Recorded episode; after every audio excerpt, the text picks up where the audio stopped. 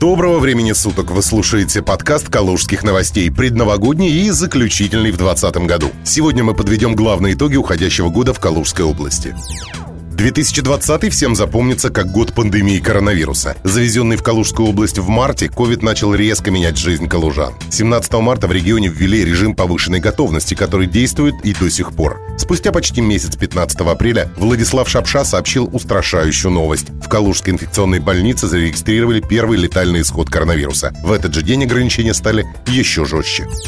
Весной калужанам пришлось столкнуться с самоизоляцией, карантином, локдауном, удаленкой, дистанционным обучением и другими последствиями пандемии. Однако калужская экономика, по словам властей, выстояла. К концу года в Калужской области официально зарегистрировано более 20 тысяч случаев заболевания коронавирусной инфекцией. В данный момент на лечении находится около тысячи пациентов с таким диагнозом. Около 19 тысяч калужан уже выздоровели. Число смертей от коронавируса в области приближается к 200. В 2020 году изменилась и политическая жизнь региона. Спустя 20 лет губернаторствования ушел в отставку Анатолий Артамонов. На данный момент он занимает должность председателя Комитета Совета Федерации Федерального собрания Российской Федерации по бюджету и финансовым рынкам.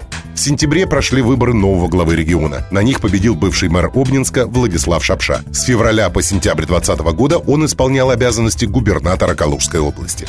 Небольшой калужский городок Таруса устроил настоящую культурную революцию в России. В октябре тарусские депутаты поддержали инициативу главы администрации района Руслана Смоленского о возвращении 16 улицам города их дореволюционных названий. Реформа Смоленского вызвала бурное обсуждение. В некоторых городах России, таких, например, как Боровск и Севастополь, вслед за Тарусой были выдвинуты аналогичные инициативы. В городе Короче Белгородской области опытом Таруса уже воспользовались и переименовали 8 улиц и 2 переулка.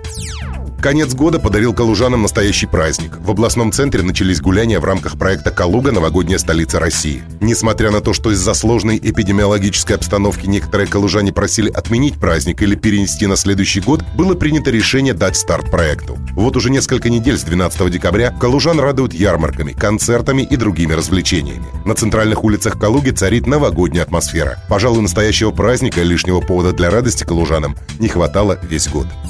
Калужские новости поздравляют своих читателей, слушателей и всех калужан с завершением этого года. Для многих он оказался непростым. Но наверняка было в нем что-то хорошее. Именно это хорошее мы предлагаем вспомнить нашим слушателям, подводя личные итоги года. В наступающем году мы желаем нашим читателям побольше хороших новостей. Нашей любимой Калуге достойно отметить свое 650-летие. Городской и областной власти слушать и слышать население. Всем нашим читателям, слушателям и калужанам желаем здоровья и хорошего настроения. Пусть в 2021 году у нас всех будет больше поводов для радости. Это был подкаст «Калужских новостей». Берегите себя и оставайтесь с нами. С наступающим Новым годом!